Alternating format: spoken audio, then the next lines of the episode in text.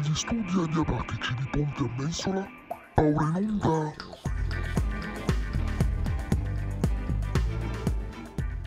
Non siamo stati noi. Programma musicale a cura di Arcadio Baracchi e Jacopo Fallani.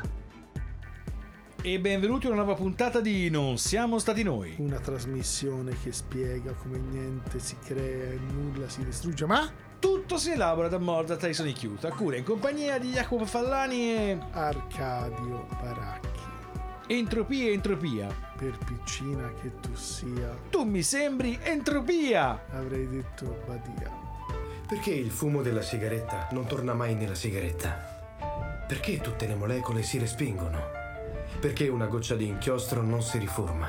Il principio dell'entropia è collegato alla freccia del tempo, il risultato dell'espansione dell'universo. E se le forze gravitazionali controbilanciassero le forze di espansione? O se l'energia del vuoto quantico fosse troppo debole? In quel momento l'universo potrebbe avere una fase di contrazione, il Big Crunch. Visto che siamo nella forma entropica, siamo a risparmiare. Esatto, perché la puntata... Allora ragazzi, mettiamoci calmi oggi perché è tutta in salita. Abbiamo cominciato con questo brano tratto da Mr. Nobody, un film che potremmo definire di culto, per introdurmi a che cosa?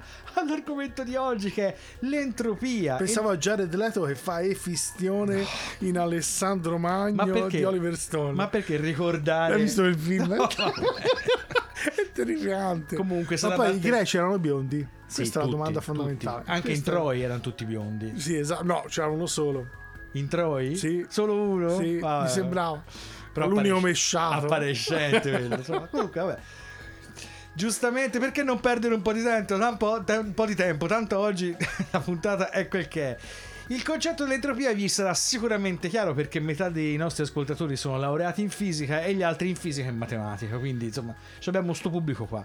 Eh, che cos'è? La dispersione del calore, delle energie, il tendere lentamente, si immagina sempre lentamente, allo zero assoluto. È come quindi- quando ti finisce il barattolo della Nutella. Il Esatto, il baratto della Nutella porta all'entropia dell'essere umano che a sua volta si spenge quando Io mi fermavo finisce. all'entropia del barattolo della Nutella. Oggi eh, è così ragazzi. Qua- tanto più la, la puntata è complicata, tanto più le minchiate crescono Fioccano. in maniera esponenziale. E tanto è vero che si introduce il tutto con il primo brano di Arcadio. Arcadio, l'argomento. Sono io? Parto io? No, incredibile. Pensavo a Maderna Hyperion, anche perché è un grandissimo autore, stimato da tanti addetti ai lavori, di cui si è parlato spesso molto poco, è stato valutato più come direttore d'orchestra che come compositore, in realtà ha scritto abbastanza, una serie di lavori eh, anche teatrali, fra cui due eh, per la scena e gli altri tre in realtà per eh, riproduzioni in ambito radiofonico. E due di questi vedono il flauto protagonista è un motivo per cui naturalmente sono vagamente interessato Sarà un caso? esatto. Nel caso insomma specifico avevamo deciso di farvi sentire Hyperion. La cosa che eh, come dire ehm, mi aveva spinto mi aveva incuriosito è che fondamentalmente a un certo punto Maderna in una serie di interviste fra cui una famosa poco prima della sua morte con Leonardo Pinzauti noto critico musicale fiorentino gli parla della, della musica come un, un- come dire, una- uno sviluppo non di tipo matematico come in contrapposizione con Stockhausen lui in quel senso si metteva ma come una forma di espressione ovviamente umana e artistica per cui quasi con afflato romantico e il termine romantico in ambito contemporaneo lo stesso chi ha fatto un'analisi insomma delle sue interviste l'ha, come dire, l'ha notato in maniera particolare perché va preso comunque per le pinze perché si sta parlando di materiale che oscilla intorno alla dodecafonia a tutto quelle sono dissonanze post 45 però ha un suo senso molto forte senza stare a dilungarci su questioni però meramente tecniche, vi lasciamo all'ascolto di Hyperion della parte iniziale con il flauto di Severino Gazzelloni e faremo alcuni piccoli appunti su quello che poi insomma è l'idea un po' di romanticismo che in questa produzione teatrale troviamo.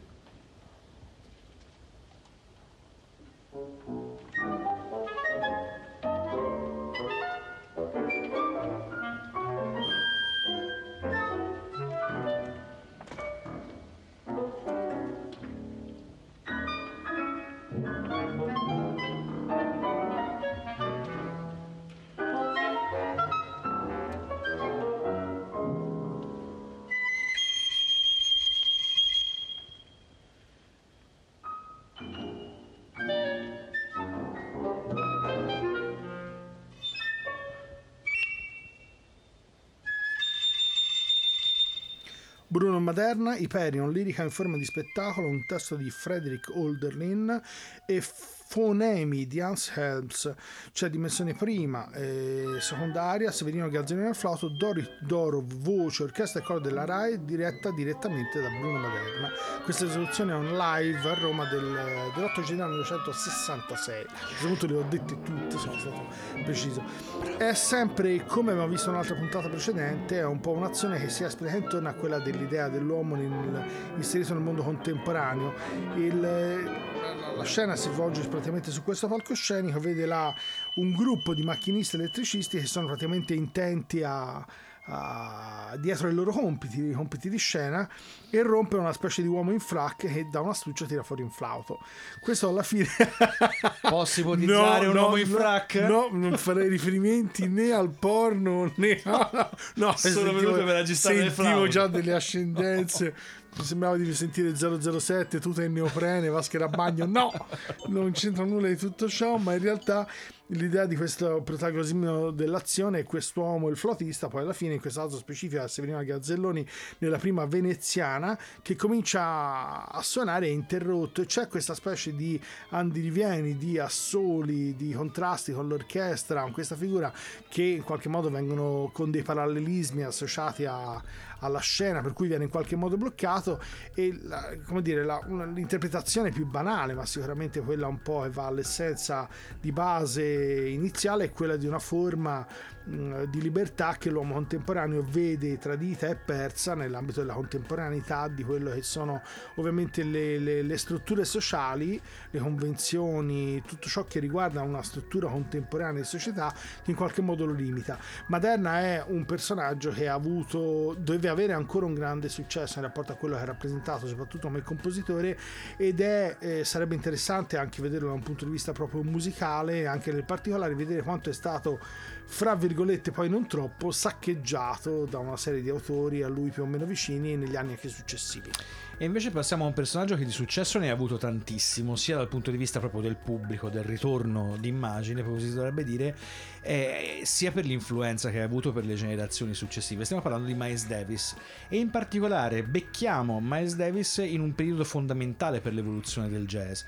Eh, siamo negli anni, alla fine degli anni 40, primissimi anni 50 e da una costola del bebop, che è il genere che, è il genere che ha rivoluzionato il jazz, appunto tutti voi avete visto sicuramente eh, Bird, film che ehm, tratteggia diciamo, la biografia di Charlie Parker, ecco, da quel periodo lì di musiche quasi frenetiche, di temi pieni di note, di ritmi assurdi, emerge l'esatto contrario. Il cool jazz riunisce, ri- asciuga in un certo senso eh, l'esercizio musicale per trasformare la musica in suono. E Miles Davis, forte di uno stile che poi diventerà il suo iconico, proprio in quegli anni, appunto negli anni siamo fra il 48 e il 50, con una formazione piuttosto strana perché si tratta addirittura di un nonetto, eh, mette insieme una serie di session che poi verranno eh, pubblicate tutte in un, tit- in un album diventato un classico del genere, appunto Birth of Cool.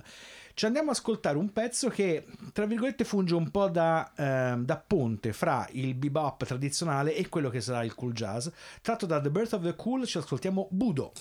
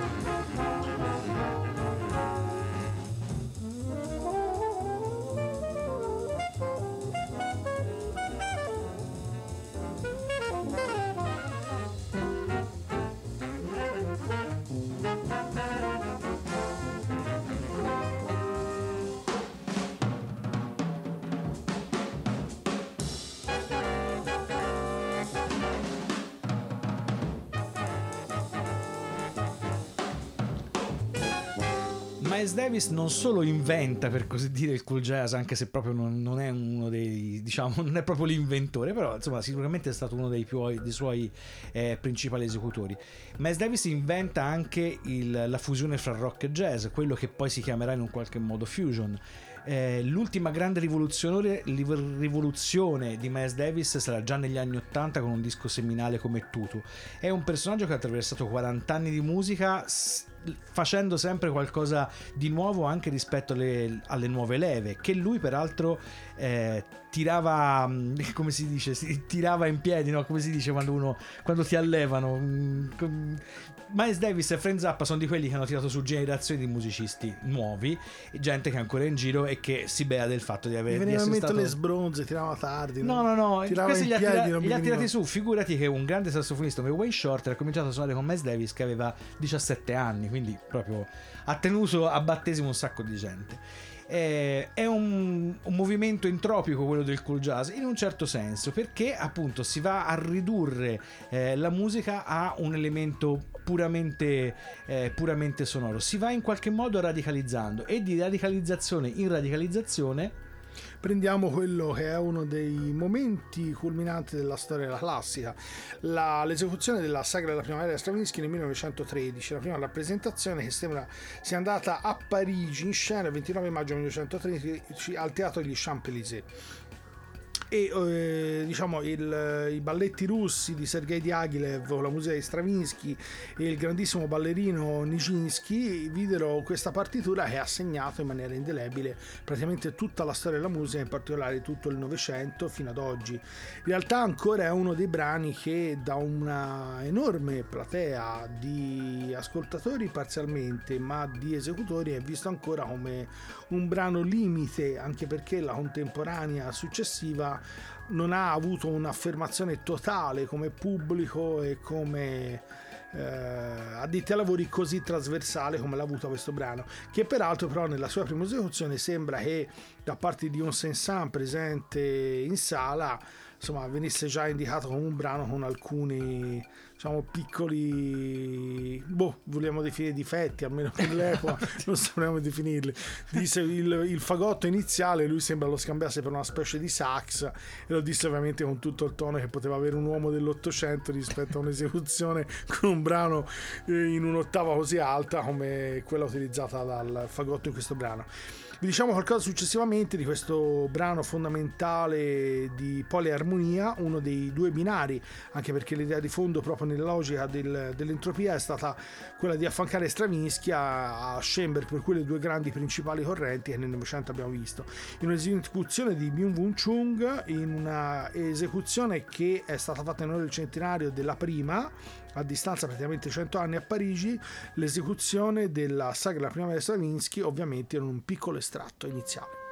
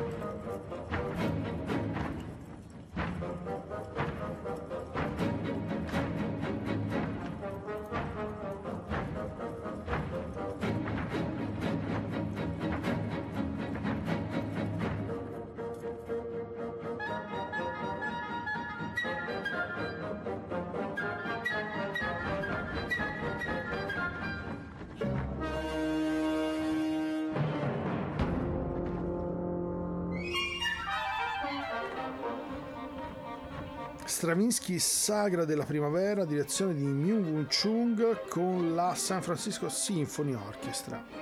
E come dicevamo, questo è un brano che ha segnato in maniera indelebile tutta la storia della musica, particolarmente, e in particolare, scusate, la storia La musica della tutti, del poi. Novecento. Sì, la musica di tutti. Di tutti, però. Esatto, c'è anche qualche filmuccio che fa qualche vago riferimento a Stravinsky, sassofonisti davanti a casa, vero? Sì, Esatto. c'è anche Battiato che fa riferimento a Stravinsky, l'abbiamo Sì. citato prima. Ci starebbe la pillola. Un giorno sulla prospettiva Nevsky, per caso vi incontrai Igor Stravinsky. E comunque, come dicevamo, eh, abbiamo superato l'accordo degli amori primaverili, questo Mi maggiore o Mi bemolle settima eh, messo insieme è, come dicevamo, proprio nella logica della- di un'idea entropica dell'arte e della realtà umana in generale, il fatto che ci siano questi due filoni in qualche modo si sono più o meno compendiati, cioè Stravinsky da una parte che in realtà come un grandissimo artigiano con abilità eccezionali è passato da forme varie, dai fauve al neoclassicismo alla dodicafonia e Schoenberg che invece è grandissimo artista che è riuscito già in giovanissima età, intorno ai 23-24 anni, per concorrere, ne parliamo successivamente a un concorso con i Gurre Leader, poi approda a quella che è la sua teorizzazione e definizione di un sistema, quello dodecafonico, che ha segnato in maniera indelebile poi tutto il percorso. Dopo il 45, in particolare dalla scuola di Darmstadt, tutto il filone che è andato verso il sistema atonale e che ha visto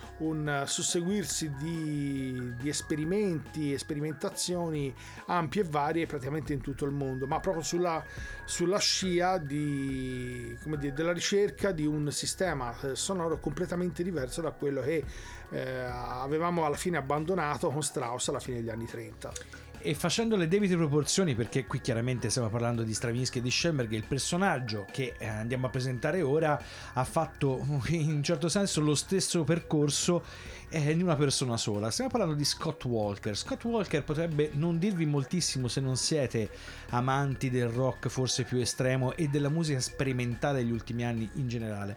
Però Scott Walker è un americano trapiantato eh, nel Regno Unito che eh, nasce come musicista pop, diciamo vicino come sensibilità per capirsi quasi ai Beach Boys, se siamo nell'ambito del pop, come dire, raffinato ma sempre nella forma di canzone, per poi proseguire attraverso gli anni 70 e gli anni 80 in un percorso personalissimo che lo porta non solo a smontare la forma canzone, ma da, da un certo punto di vista anche proprio a smontare il preconcetto di suoni da utilizzare nella musica pop. È un'evoluzione lenta perché poi la produzione di Walker è ampia, ma è in realtà neanche così tanto perché se si pensa che è spalmata in 40 anni di carriera, poi non sono tantissimi dischi.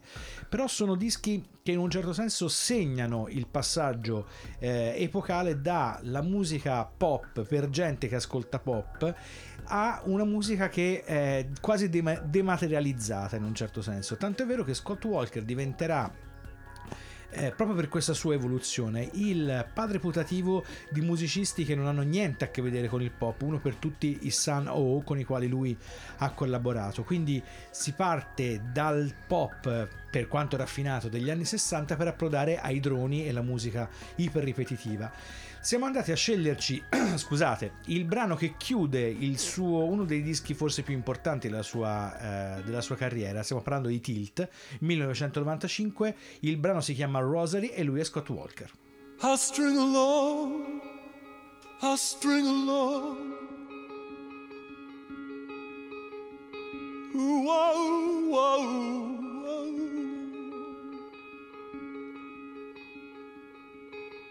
Come morning, my beads on a face, a thread of song. Whoa, whoa, whoa. We can save it, we can change it. Put it in lines across the room. But we'll never stop it bristling.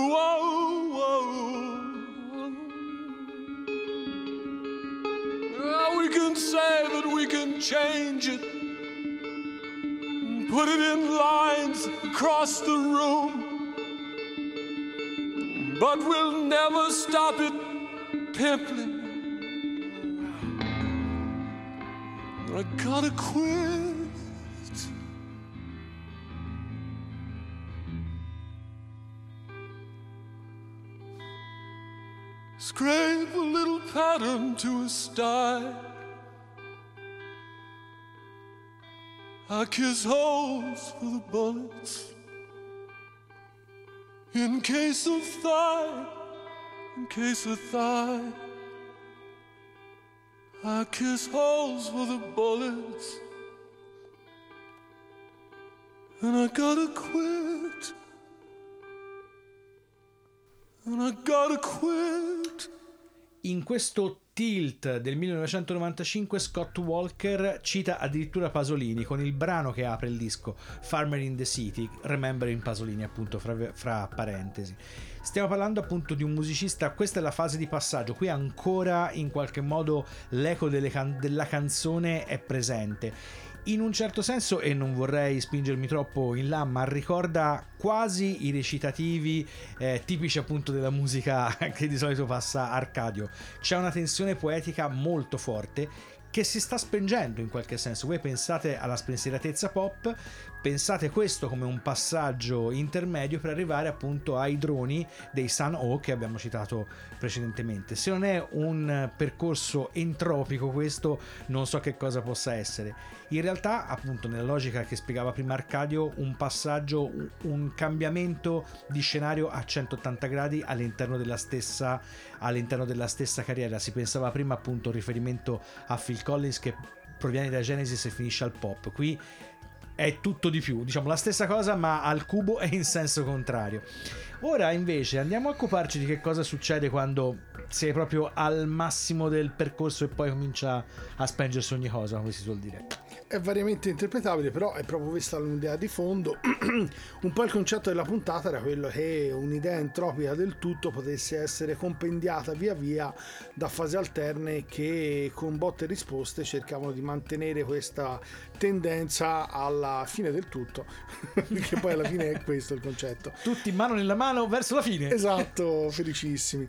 L'idea iniziale è quella di prendere un autore che ha segnato l'altro, mm, come dicevamo precedentemente quando abbiamo passato a Stravinsky, e eh, prendere quell'altra figura fondamentale del Novecento che ha segnato in maniera ancora più drammatica quella che è stata poi la storia dopo gli anni 40-50 di, di questo secolo musicalmente e prenderlo nel suo epigono eh, esattamente all'opposto di quello che poi ha segnato la sua, la sua ascesa, la sua carriera successivamente. Stiamo parlando di Arnold Schoenberg che con i Gurre Leader, eh, brano che era nato per compartecipare a un concorso di leader per voce e pianoforte, poi in realtà ha fatto una, una composizione, una sorta di cantata per orchestra, un'orchestra gigantesca, addirittura più grande dell'orchestra dell'ottava di Mahler, per cui una roba a doppio coro eh, coro misto, completo, eh, orchestra piena, solisti, narratori, chi più ne ha più ne metta, una roba folle, quantità di gente veramente impressionante, cosa che sembra peraltro abbia, gli abbia permesso nel 1902 di entrare in... Eh, insomma appoggiato da Strauss nel vincere il premio Liszt e poi presentato sempre da Strauss come docente lo abbia appoggiato nei confronti di Mahler che probabilmente è stato in parte ispirato con questo verso l'ottava e poi probabilmente eh, avendo conosciuto anzi Stravinsky può aver anche portato Stravinsky a ridurre assolutamente le sue pretese in ambito orchestrale perché il quantitativo era tale per cui veramente da domandarsi come fare a mettere tutta questa gente su un palco. L'idea di fondo nonostante siano bellissime sembra che lo stesso Zemininski eh, di cui abbiamo parlato in altri momenti lo abbia li abbia ascoltati li abbia suonati li abbia detto che sono bellissimi ma per la stessa ragione probabilmente proprio perché un po' innovativi avrebbero sicuramente perso il concorso. Anche questa è una cosina un po' abbastanza solita anche nei tempi attuali. Vi facciamo sentire ah, le risate naturalmente di sottofondo ci sono, vi facciamo sentire quelli che sono i Gurre leader di Arnold Schoenberg qui con la Radio Symphony Orchestra di Berlino con la direzione di Riccardo Shaili.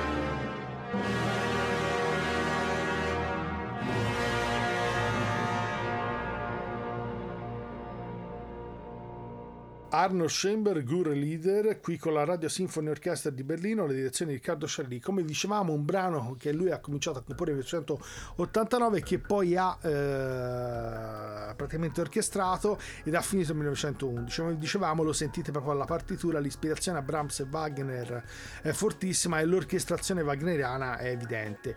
Il fatto che poi lo abbia finito nel momento, nel periodo in cui aveva già cominciato quello del sistema dodecafonico, quello che poi rappresenta insomma uno dei miti anche della- dello sviluppo culturale musicale la- dell'ambito classico durante il Novecento è sicuramente uno degli elementi che di per sé insomma descrive quella che è l'idea di fondo del trascorso di un giovane che passa da un tipo di composizione così massiccia da un punto di vista armonico fino a un'essenza come quella che possiamo immaginare in un Pierrot Lunaire. E noi ci teniamo tutta l'orchestrazione wagneriana per parlare di un disco del 1973. Si chiama il disco Tales from Topographic Oceans. E se siete un pochino addentro a quello che si definisce il rock progressivo, avete indovinato, stiamo parlando degli Yes, gruppo che a me mh, diciamo non, non resta particolarmente simpatico e soprattutto proprio per questo disco, perché Yes. gli Yes, esatto. Perché eh, Close to the Edge, disco del- che precede di due anni, se non mi sbaglio, questo eh, Tales, è un disco che ancora mantiene una certa urgenza, pur essendo un classico del rock progressivo, mantiene una certa urgenza comunicativa che si eh, trasforma anche in canzoni magari più rapide e di miglior e di più facile fruizione. Eh, ehm, Tales from Topographic Oceans per gli stessi autori è un disco estremamente magniloquente. Sono due album doppi, a tempi appunto chiaramente vinile, e ogni brano copriva una facciata dell'album, quindi quattro canzoni per due album, per un album doppio. Questo giusto per darvi un'idea eh, diciamo di quanto avessero esagerato. I pezzi sono estremamente densi di materiale, eh, raccontano la classica storia del rock progressivo, quindi con maghi, eh, elementi naturali. Vabbè, insomma, tagliamo corto perché sennò sembra il Rigoletto parte seconda. E, e noi ce lo giochiamo proprio in questa tranche perché. Questo è uno degli esempi che poi verranno portati, eh, verranno additati come esempio negativo negli anni successivi, in particolare quando esploderà il punk, proprio per dimostrare quanto il rock progressivo avesse in qualche modo ehm, innescato una eh, traiettoria eh, assolutamente autoreferenziale, per cui era una musica che parlava soprattutto a chi la faceva e sempre meno a chi l'ascoltava. Quindi l'urgenza eh, comunicativa era andata completamente a farsi benedire. Ci andiamo a ascoltare un estratto chiaramente da The Ancient oppure Giants Under the Sky, perché anche qui quei titoli abbiamo chiaramente abbondato. Eh, yes. with the knowledge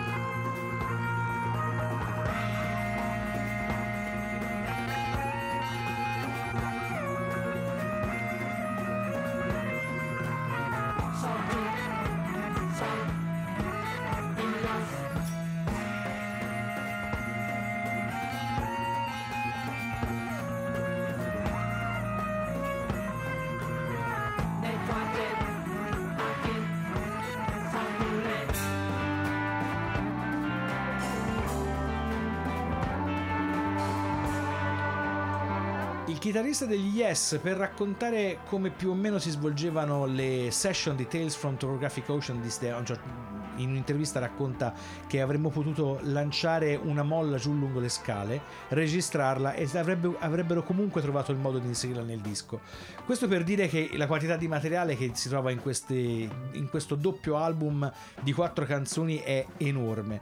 Se siete particolarmente pazienti e amanti di ascoltare un mucchio di note in continuazione, è il disco che fa per voi. A me, francamente, un po' spazientisce. E se proprio devo riascoltarmi gli Yes, riascolto molto più volentieri Close to the Edge. Ma si sa, non sono del tutto maturato come ascoltatore. Quindi, che cosa. Solo quello? Eh, ma magari. Però stiamo, stiamo per vedere la luce in un certo senso. Non lo so, non lo so, Eh, non lo so. esatto. Mm, L'idea di fondo è chi più ne ha più ne metta è sempre proprio sull'onda di quello che stava dicendo Jacopo, è sempre la cosa migliore. Siamo arrivati a un compositore un po' particolare, grande direttore d'orchestra finlandese, finalmente l'ho detto, che peraltro sembra abbia composto eh, alla fine del 2018, all'inizio, questa cosa non si capisce, si trova un po' scritta in forma diversa, 327 sinfonie. Ora non vi spaventate. Ma li- perché? L'idea era nata perché poi, come dire, eh, spesso e volentieri moltissimi compositori, fuorché lui, siamo a 327, sono morti dopo la nona o mette- mentre scrivevano la decima a 27 anni, roba di questo tipo. Sarà un motivo di eventuali Esatto. puntate successive. Però eh, l'idea di fondo era quello che questo è arrivato a 327 sinfonie, non sono naturalmente poche. Vi dovete comunque immaginare, sono tutte sinfonie di 20 minuti ciascuna approssimativamente di un tempo unico, non si- sicuramente sinfonie di tipo beethoveniano, tantomeno maleriano, per cui dimensioni pazzesche con minutaggi incredibili. Però insomma si sta parlando comunque di una composizione con un tempo come durata enorme. L'idea di fondo è che eh, con una mola tale di materiali eh, stiamo progredendo, c'è uno sviluppo, l'idea dell'arte prevede uno sviluppo, prevede l'utilizzazione. Vi lasciamo come al solito, non siamo stati noi, per cui l'idea ve la fate da soli. Noi vi facciamo sentire quella che è la sua 253esima sinfonia, eh, diretta dallo stesso Life Segestam con la Staatsphilharmonie Rheinland-Pfalz.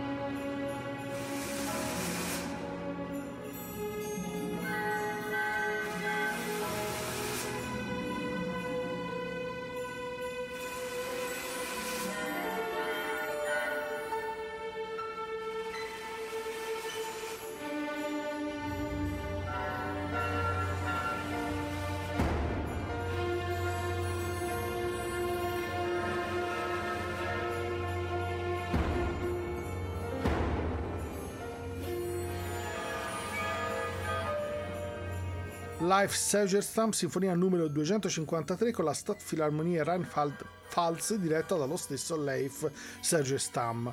Come dicevamo precedentemente ho detto 327, no! Sono 319 sinfonie, ho sbagliato, scusate, gliene ho date causa. 8 di più, vabbè insomma avevo detto comunque una cosa errata, sembra essere arrivata alla 319esima nel 2018.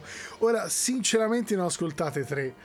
Di nome lo conoscevo, non l'ho ascoltate tutte. anche, anche 319. percentualmente non è niente. Esatto, lo so, però non ce la potevo fare 20 minuti, vi sentite questa, ognuno si faccia le sue valutazioni. L'unica cosa che posso dire è che ho fatto tipo ai cine, tipo Cage.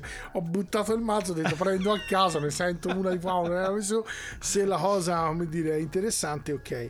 Ha avuto una carriera come direttore abbastanza particolare perché ha cominciato giovanissimo, a 19 anni, 20, eh, prima come violino, violinista, viol- eh, violista, violinista all'interno di questa giovanile di Helsinki e poi dopodiché è cominciato subito come direttore d'orchestra a 19-20 anni con, se non mi sbaglio, una produzione rossiniana. Da lì praticamente ha diretto moltissime orchestre sia in Europa, sia in America, sia in Australia ed ha al suo attivo la cosa abbastanza curiosa, la, mh, le incisioni integrali di Brahms, Mahler, Nielsen, Sibelius, Corigliano, Russ, Schnittke e Scriabin. Per cui insomma L'amico si è veramente dato da fare in maniera impressionante, è un uomo del 44 e però ha veramente un curriculum da un punto di vista anche solo quantitativo eh, impressionante. E se eh, comunque restiamo sulla quantità, perché anche nel caso di Modest Mouse, che è il gruppo che sta per arrivare, la, eh, la produzione è ampia, però sicuramente eh, se la quantità ha un peso non indifferente nella produzione di Isaac Brock, che di Modest Mouse è il, eh, diciamo il leader, quello che è importante è che appunto in un percorso come quello entropico che ci siamo immaginati questa volta, eh, Modest Mouse ha un peso fondamentale nella creazione di quella che è la sensibilità il tentativo di creare una sensibilità nuova. Siamo a cavallo fra gli anni 90 e i primi anni eh, del 2000 e si cerca in qualche modo di uscire dalle secche del grunge, di quello che è stato tutta la musica della fine del Novecento dal punto di vista della, della extra colta e eh, si cerca di andare a recuperare il cantautorato, la musica acustica, mh, nuove versioni di elettrico, ma soprattutto una nuova poetica, una narrazione che sia diversa e che sia meno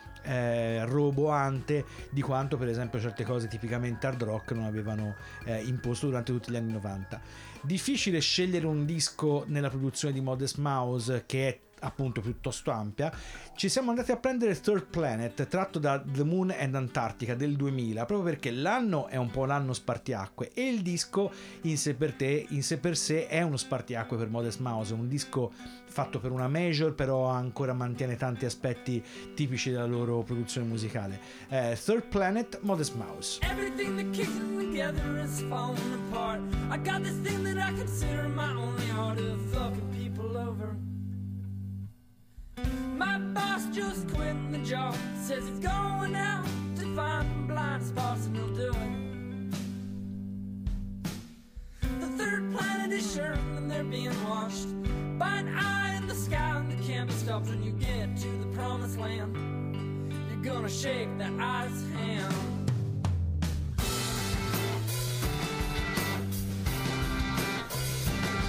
Your heart felt good.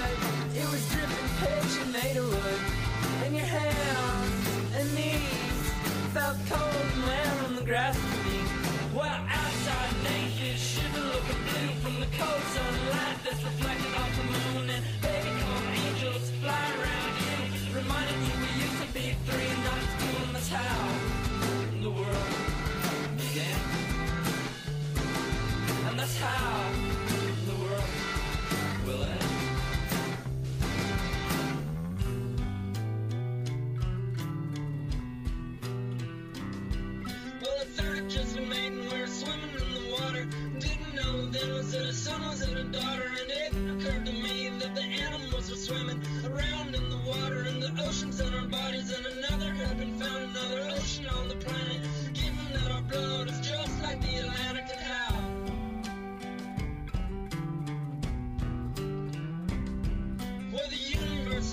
Exactly like the earth, if you go straight long enough, you end up where you were in the universe is shaped exactly like the earth. If you go straight long enough, you end up where you were. The universe is shaped exactly.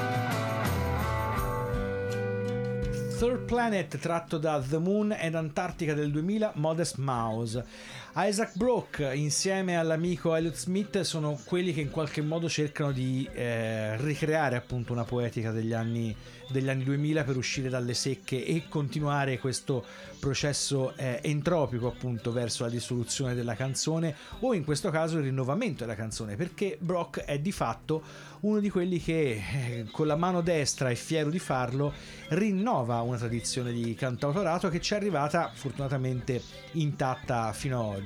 Eh, è la stessa degli anni 60? No, non è neanche la stessa degli anni 70, è una forma nuova perché si cerca di cantare come al solito eh, il mondo nel quale ci si trova a vivere, un mondo pieno delle contraddizioni di cui per esempio ci siamo occupati proprio col Maderna iniziale. La puntata volge al termine, anche se ci chiedono di fare una veloce appendice Sì, perché Sergio Stam abbiamo controllato Capite? e dal suo sito è arrivato a 342 sinfonie. Sembra che sia arrivato proprio solo nell'anno 2020 e ancora non è finito, eh, ragazzi. Per cui questa cosa segnatevela. Ne ha già scritte, mi sembra 337, 142, 5 negli ultimi mesi. Che può darsi altre due le scriva insomma da qui a breve. Comunque, per ora siamo a 342. E questo perché noi siamo amanti della precisione redazionale prima di qualsiasi cosa. Chiaramente vi potevamo lasciare eh, una puntata così importante e densa di materiali di riflessioni che eh, senza lasciarvi appunto con uno spunto letterario tra i più alti, a dire, sono commosso. Vadi Arcadio. Il poeta aveva consumato così la sua notte, mentre gli altri banchettavano e adesso capiva che non poteva farla tornare indietro. Bastava sollevare la testa dalla lampada in alto verso il cielo, per capire che la notte era irrimediabilmente perduta. Perché si tende alla fine in un modo o nell'altro e eh, c- cos'è più bello che tende alla fine con Il maestro e Margherita che modestamente è il mio romanzo preferito. Grazie Arcadio per il contributo che ho particolarmente apprezzato. Grandissimo romanzo. La puntata volge al termine con un brano che ci introduce Arcadio che ha bisogno di tre parole di introduzione direi. Compositore giovane scomparso prematuramente, Fernando Mencherini è stato apostrofato da Cristi, eh, musicologo del settore in particolare contemporaneo, come un compositore con una forte energia del gesto. E ci sono diverse sue composizioni, ne abbiamo scelto una che ci sembra anche indicativa di questo. Eh, di questo possiamo chiamare insomma un epiteto nei confronti di quelle che erano le sue, composizioni. Era di Cagli e um, insomma un personaggio che comunque ha lasciato qualcosa nonostante sia scomparso prematuramente qualcosa di, di sé. Vi facciamo sentire la Darza Armonica numero 4 con eh, al pianoforte Fausto Bongelli. Bene, perché per questa puntata non siamo stati noi è tutto, vi salutano Jacopo Fallani e Arcadio Baracchi e se la parte entropica non è stata estremamente eccessiva non siamo stati noi. ricordatevelo